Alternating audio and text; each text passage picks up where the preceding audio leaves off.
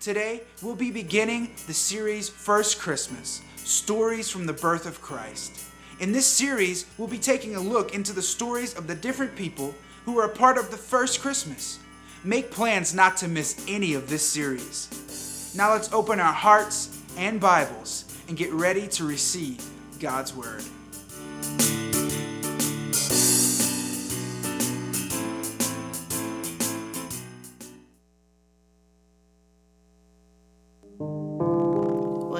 Spring chicken. That's the first thing my neighbor said to me when I told her I was pregnant. Can you believe that? Maybe she just didn't believe me, but I don't I don't hold it against her. She'd been a tad bit cranky ever since she found that scorpion in her girdle drawer. Maybe she just didn't realize what a miracle this was for me. I mean, Zachariah and I had been trying to have a child of our own our whole lives. By the time most of my hair had turned gray and Zachariah's had turned loose, we had given up hope. But nothing is impossible for God.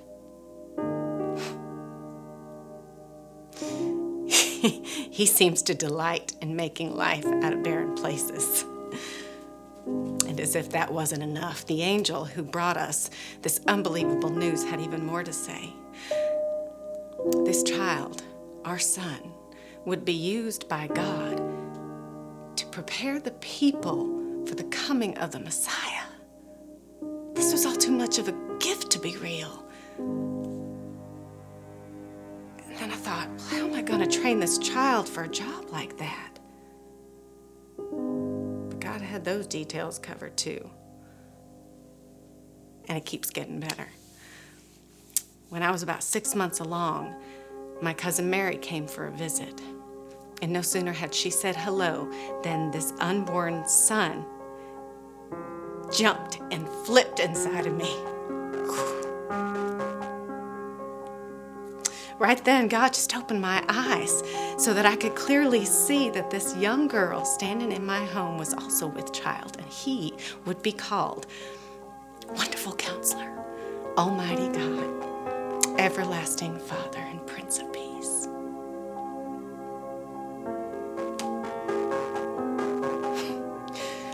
About nine months later, we got the news from Bethlehem.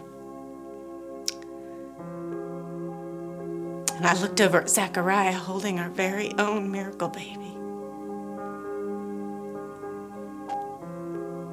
I had one of those God moments. you know, when you just realize you say, God just had different plans. He had brought us life in barren places. He hadn't forgotten about us, and He would never leave us alone again.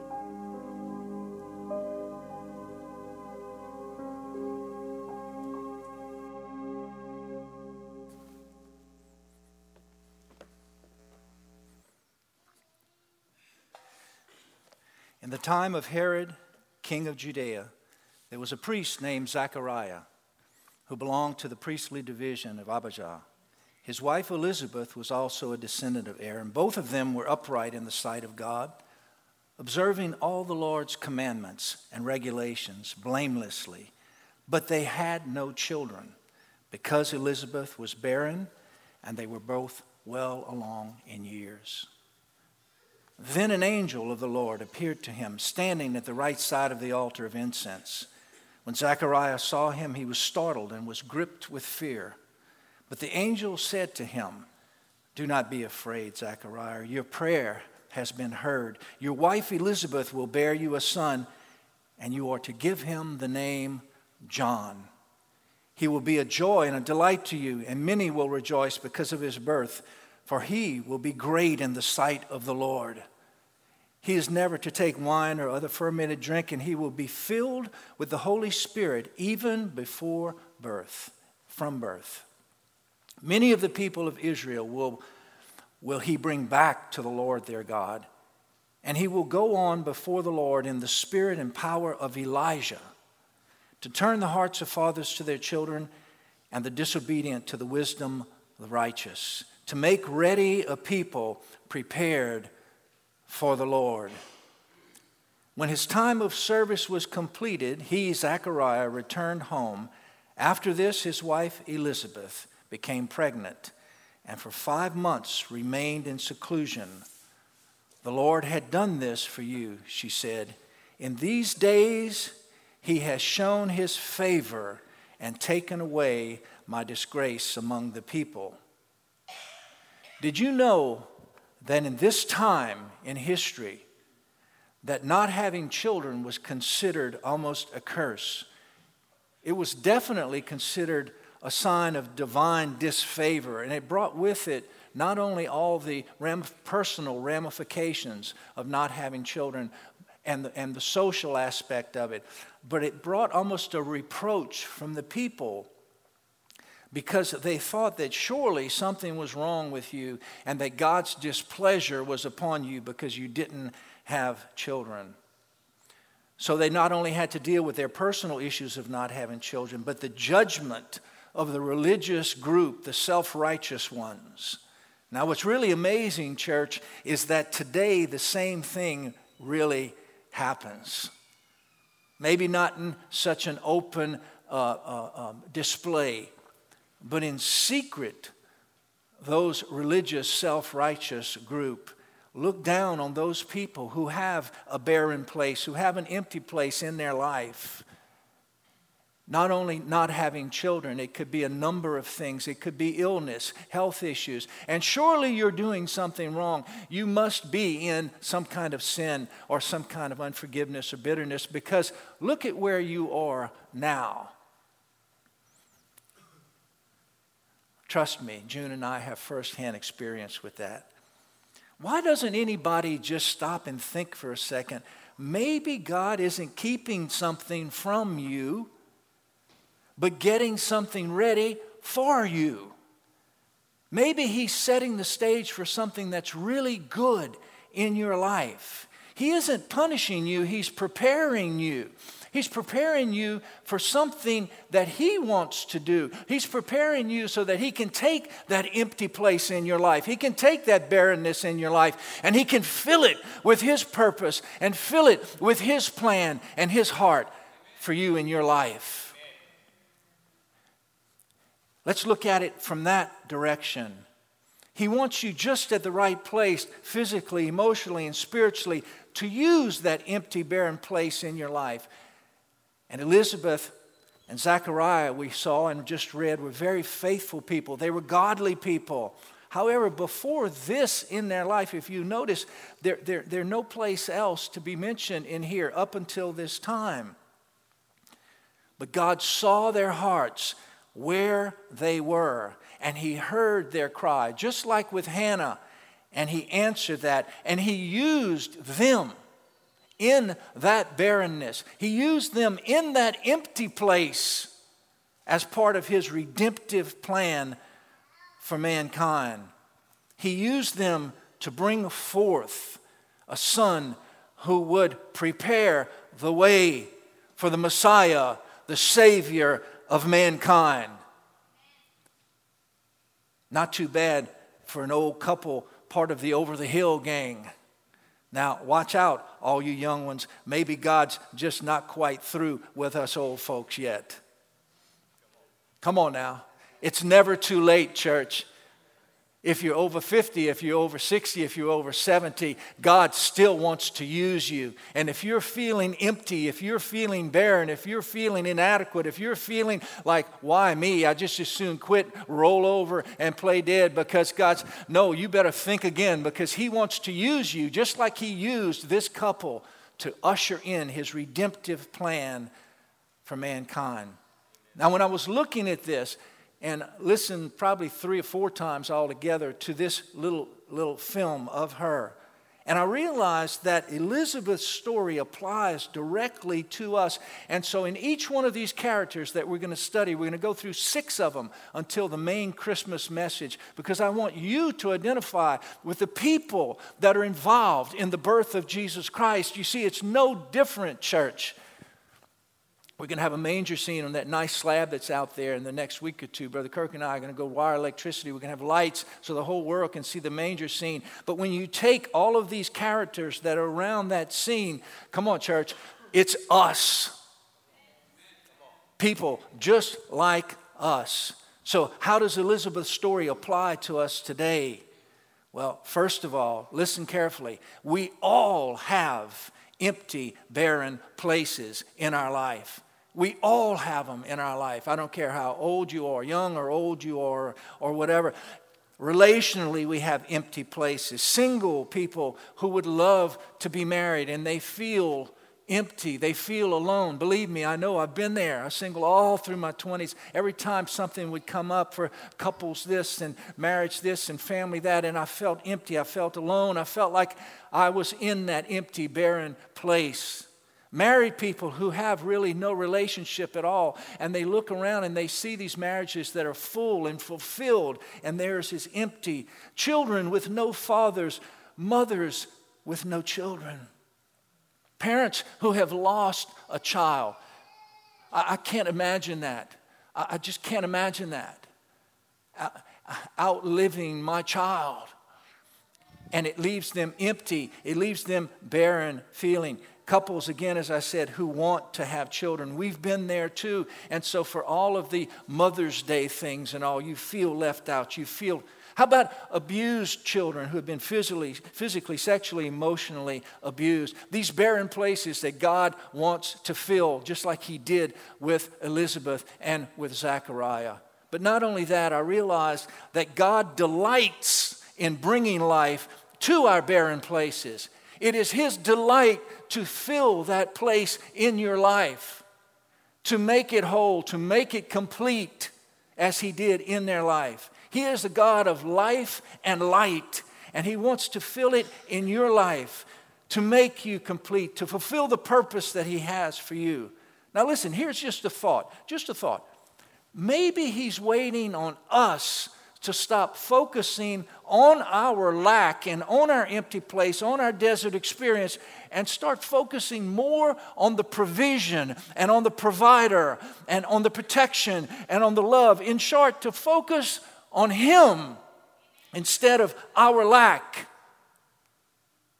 Have you noticed that very often people who are trying to have children and they want to have children, just as we did, going through everything that's possible, going to the doctors. I even had an operation. I had something wrong with me. And to, to have a child and go through all of this stuff. And people, and then, and then we've all heard these stories. And then they say, well, listen, we're going to adopt a child. And they adopt a child. And when they adopt a child, they start having children naturally, one after the other. And then they have one adopted and five of them that they gave birth to. Have y'all noticed that?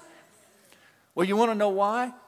It's because they gave up they gave up. They quit. Have you heard this before? They quit trying so hard. Come on, have you heard that? And then all of a sudden, there's babies all over the house. Well, church, listen to me, dear ones. Listen to me. The same thing applies in our lives, in every area, not just children. It could be your job, it could be your children, it could be your family, it could be a number of areas in your life that's empty, that feels void, that needs to be filled, that's going wrong, that's totally awry, totally astray. It's just not there. And just maybe God is waiting on you to go to Him and give it to Him.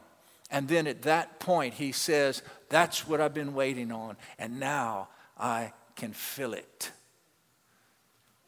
Lastly, I think we learn from Elizabeth that God will never forget you. He sent his son Jesus, and you will never be alone again. Come on, church. Have you ever been in that barren place of loneliness? Raise your hand. Have people all around you, people that you're talking to at work, people that call you, people that are friends, and you feel all alone. Have you been there? Raise your hand again. It's not just me. Come on you feel alone, God will never forget you. He sent His Son Jesus, and you will never be alone again. For God so loved the world that he sent his only one begotten Son, Jesus Christ, that whoever would believe in him, whosoever would believe in him, would not perish but have eternal life. Listen to what Jesus wrote in John chapter 17, which, which we call the real Lord's Prayer, where Jesus is actually praying. He says, My prayer is not, Father, for them alone, for the disciples. I pray also for those who will believe in me through their message, that all of them may be one. Raise your hand, say, That's me. He's talking about us. Father, just as you and I are just as you are in me and I am in you, may they, that's us, may they also be in us so that the world may believe that you have sent me. I have given them the glory that you gave me, that they may be one as we are one. I in them, and you in me. Listen to me, dear ones. If we could get a revelation and really believe, revelation means where you really believe it, it goes from your head down to your heart. Really believe it and trust in it that no matter what no matter what the situation is, the driest, the emptiest, the, the most barren place that you have in your life, that you are not alone and that God is with you and that He loves you, you would be unstoppable. Because when you feel and have a revelation of that kind of love, it brings a security in your life. It brings a knowing down deep in your heart that I'm loved and He's watching out for me and He has a place for me and He has a plan for me and that He will fill that barren place in my life no matter where you are. Now, listen, I want everyone to repeat with me right now. Say, My name is Elizabeth. Come on, come on. Say it like you mean. My name is Elizabeth, but God will bring life to my barrenness, joy to my soul, and purpose to my life. And it starts this Christmas. This is your first Christmas. Now, with all this talk of children, let's look at another character involved in the first Christmas. He's engaged to Elizabeth's relative. Everyone says cousin, but really, Scripture just says relative.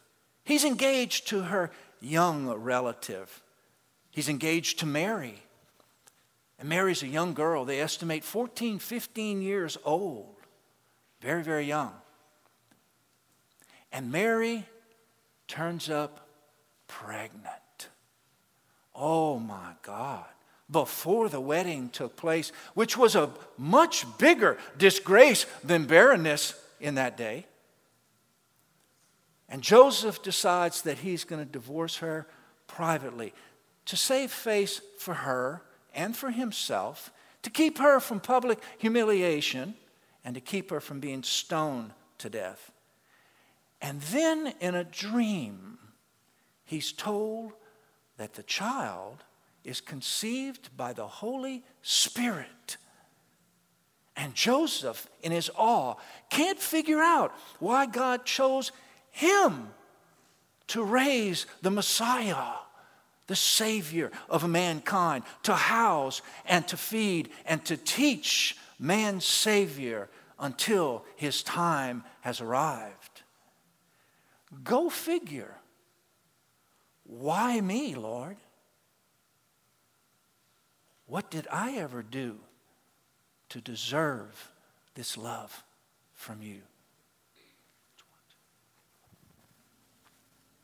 It was the scariest, um, most difficult, confusing, exciting, most wonderful day of my life. I mean, I mean when you when you realize that God is allowing you to be a father, I, I don't I don't know what to compare that to, you know.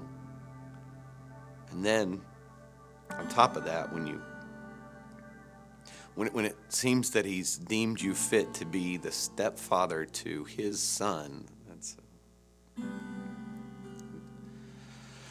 that's overwhelming. Um, he's a he's perfectly healthy, happy baby boy that um, came into the world, I guess, just like most every other kid, you know. Um, I, I get why they call it labor. I, I mean, since I was 12, I've worked every day of my life, but I, have never worked as hard as Mary worked that night. She was, she was amazing. And, and not just that night, I mean, through all of it, through, through the months of people talking about us behind our back and um, the week long journey to Bethlehem. And then, and then we get there, and she she she takes an ordinary feeding trough and uh, and turns it into a cradle, and none of it seemed to faze her. She's amazing. And you know what? Through through all of it, I never heard her once ask why. Why? You know, she just she just did everything God asked her to do. And if she didn't understand why things happened, she knew God was in control. She just she she she followed his will. I, I get I get it. Man, I get why God chose her. I really do. What I don't understand is why He chose me.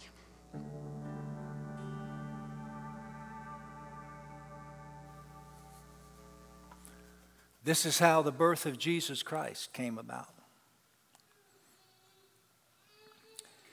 His mother Mary was pledged to be married to Joseph, but before they came together in union, she was found to be with child through the Holy Spirit. Because Joseph, her husband, was a righteous man and did not want to expose her to public disgrace, he had in mind to divorce her quietly. But after he had considered this, an angel of the Lord appeared to him in a dream and said, Joseph, son of David, do not be afraid to take Mary home as your wife. Because what is conceived in her is from the Holy Spirit. She will give birth to a son, and you are to give him the name Jesus because he will save his people from their sins. All this took place to fulfill what the Lord had said through the prophet the virgin will be with child and will give birth to a son, and they will call him Emmanuel, which means God with us. When Joseph woke up, he did what the angel of the Lord had commanded him and took Mary home as his wife. But he had no union with her until she gave birth to a son, and he gave him the name Jesus. Haven't we all been in Joseph's shoes and not even realize it? Haven't we all looked at things on the horizontal plane only? Looked at things in the natural the way they really seem to be? We see things on the surface and we judge them from the surface. Here's a young man who is engaged and spoused to a young girl, 14, 15 years old. And one day she comes to him and says, I am pregnant. And he looks at her and he thinks for a second, my God, how could this happen? It must have been when I went to the temple convention in Jerusalem and I heard that she had called up her old boyfriend, Nathaniel. And he looks at it in the natural and the horizontal and says, She is pregnant, but I don't want to disgrace her or even disgrace myself. So, what I'm going to do is I'm going to quietly dismiss her, I'm going to quietly divorce her on the side. Haven't we all been there? Might not be with a pregnancy, but in another area. We look and we judge the unfaithful, the cheater, as he did. And then of a sudden, God comes on the scene. He steps in and he reveals to him and to us the reality of his divine hand in that situation. He's trying to get us to look vertically and not to look horizontally, to look at Him, to look heavenly, at the supernatural beyond just the physical. I believe, dear ones, that as the months went by in their relationship, as her pregnancy continued, I believe that the reality of what was really happening started to sink into this young man's mind. And then, as I said earlier, dropped into his heart, and it became revelation in his heart. He started to appreciate this young girl more and more and more. And really, I believe at that point, he started to fall in love with her more and more. Her character, her purity of heart started to surface more and more and more, especially as her time of delivery drew closer and closer. And then I think he pondered more and more his part in this great miracle that had happened. This miracle where God comes to earth. You see, that's Christmas time, where God comes to earth in human form.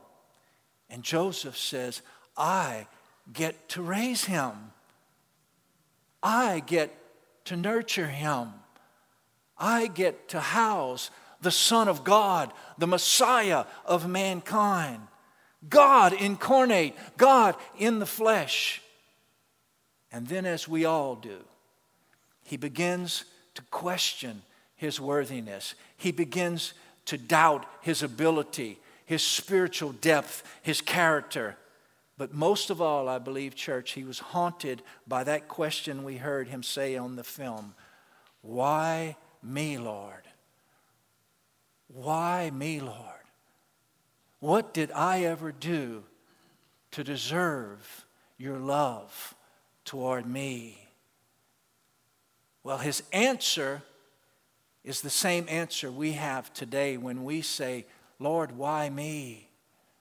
Why me, Lord? What have I done to deserve the blessings that you have poured out upon me? What have I done to deserve you on a cross, hanging and suffering and dying for my sins? The entire redemptive act of Calvary and the blood that was shed and the torture that was paid for our sins. What have I done to deserve it? And the answer remains the same nothing. You didn't do anything to deserve anything. Listen to me, church. Listen to me, dear ones. God's love isn't looking for someone who deserves it, it's only looking for someone who will receive it.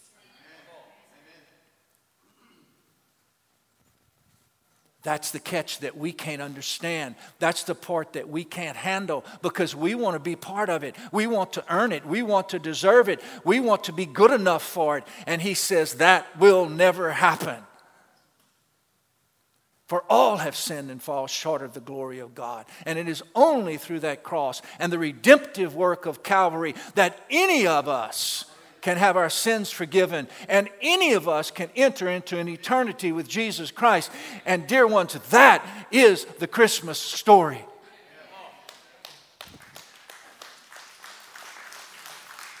Our part is to accept what He's given us, to trust His choice, and to do the best we can with what He has laid before us, whatever that is. And another, just a, another little tidbit here that is the key to contentment in your life. You'll never be content unless you resolve that. What is our lesson from Joseph? What can we see in Joseph? If we look closer, we will see ourselves our feelings of inadequacy, our questions of ability, of deserving or not deserving, and probably most of all of fear. It's frightening to think that God would want to use you for something in His kingdom. It's frightening to think that maybe you won't measure up. It's frightening to think that maybe you'll displease Him and you won't meet that standard. Listen to me, church.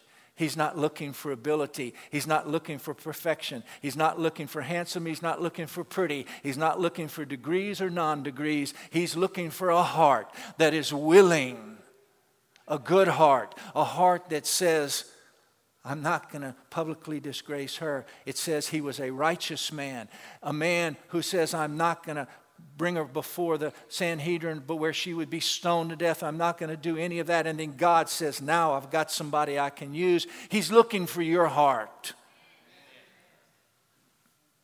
Our part is to accept it and to deal with it and to go forth and do the best that we can do. How does Joseph's story still apply to us? First of all, God chooses us. Listen, listen, He chooses us.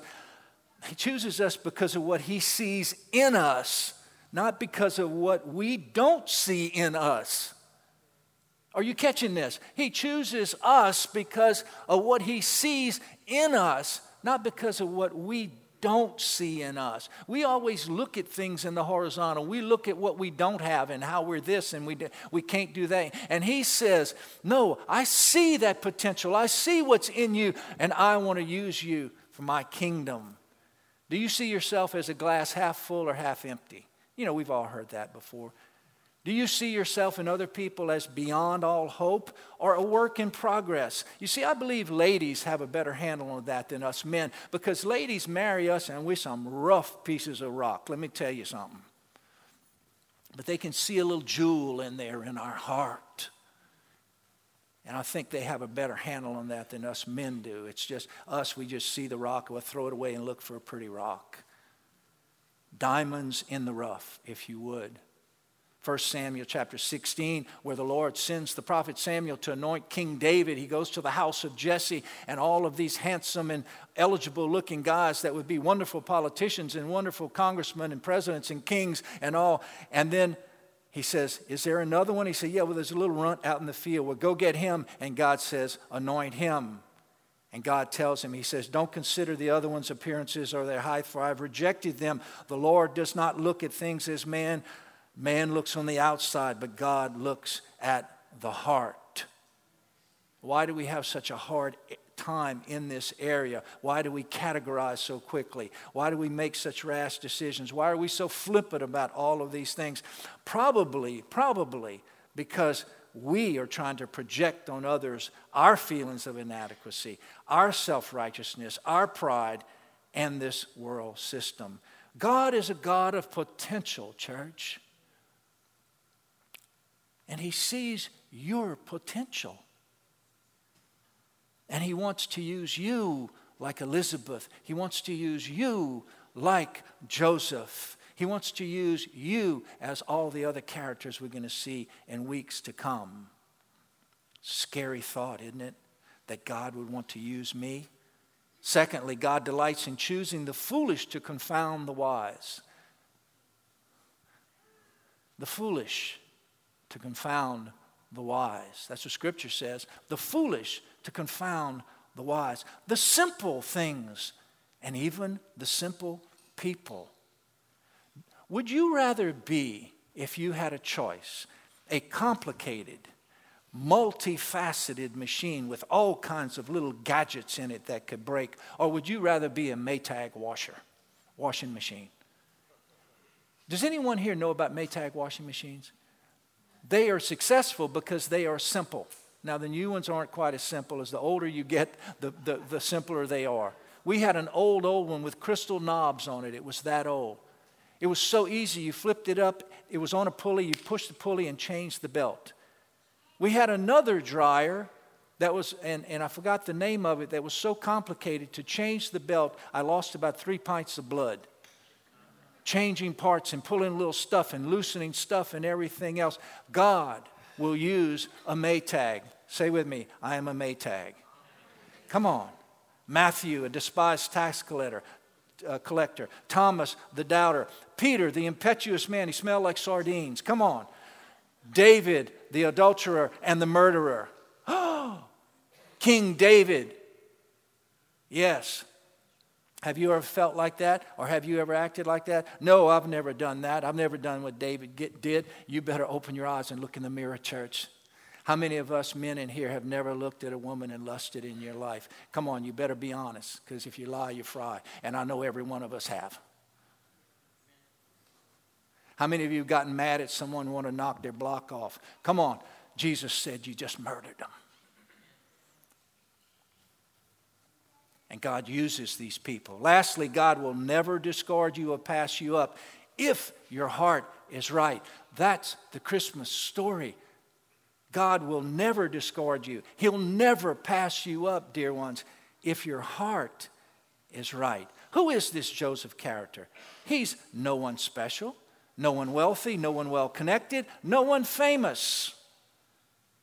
He's just a righteous, good hearted man who listened when God spoke to him and took this young teenage girl and loved her. He was more worried about God than his reputation. Now, in his place, would you have done the same? What would you have done? Is that what you would have done, or would have you taken her out and had her stoned? Or let me, let me, let me rephrase that.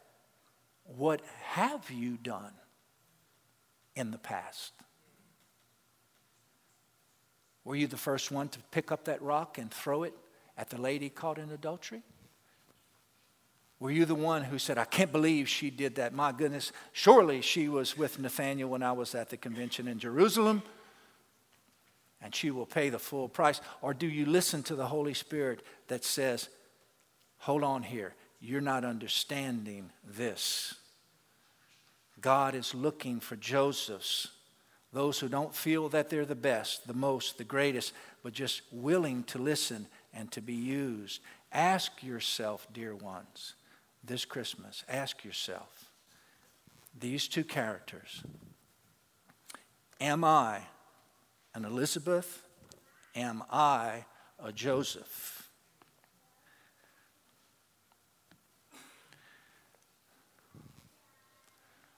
Am I an Elizabeth? Am I a Joseph?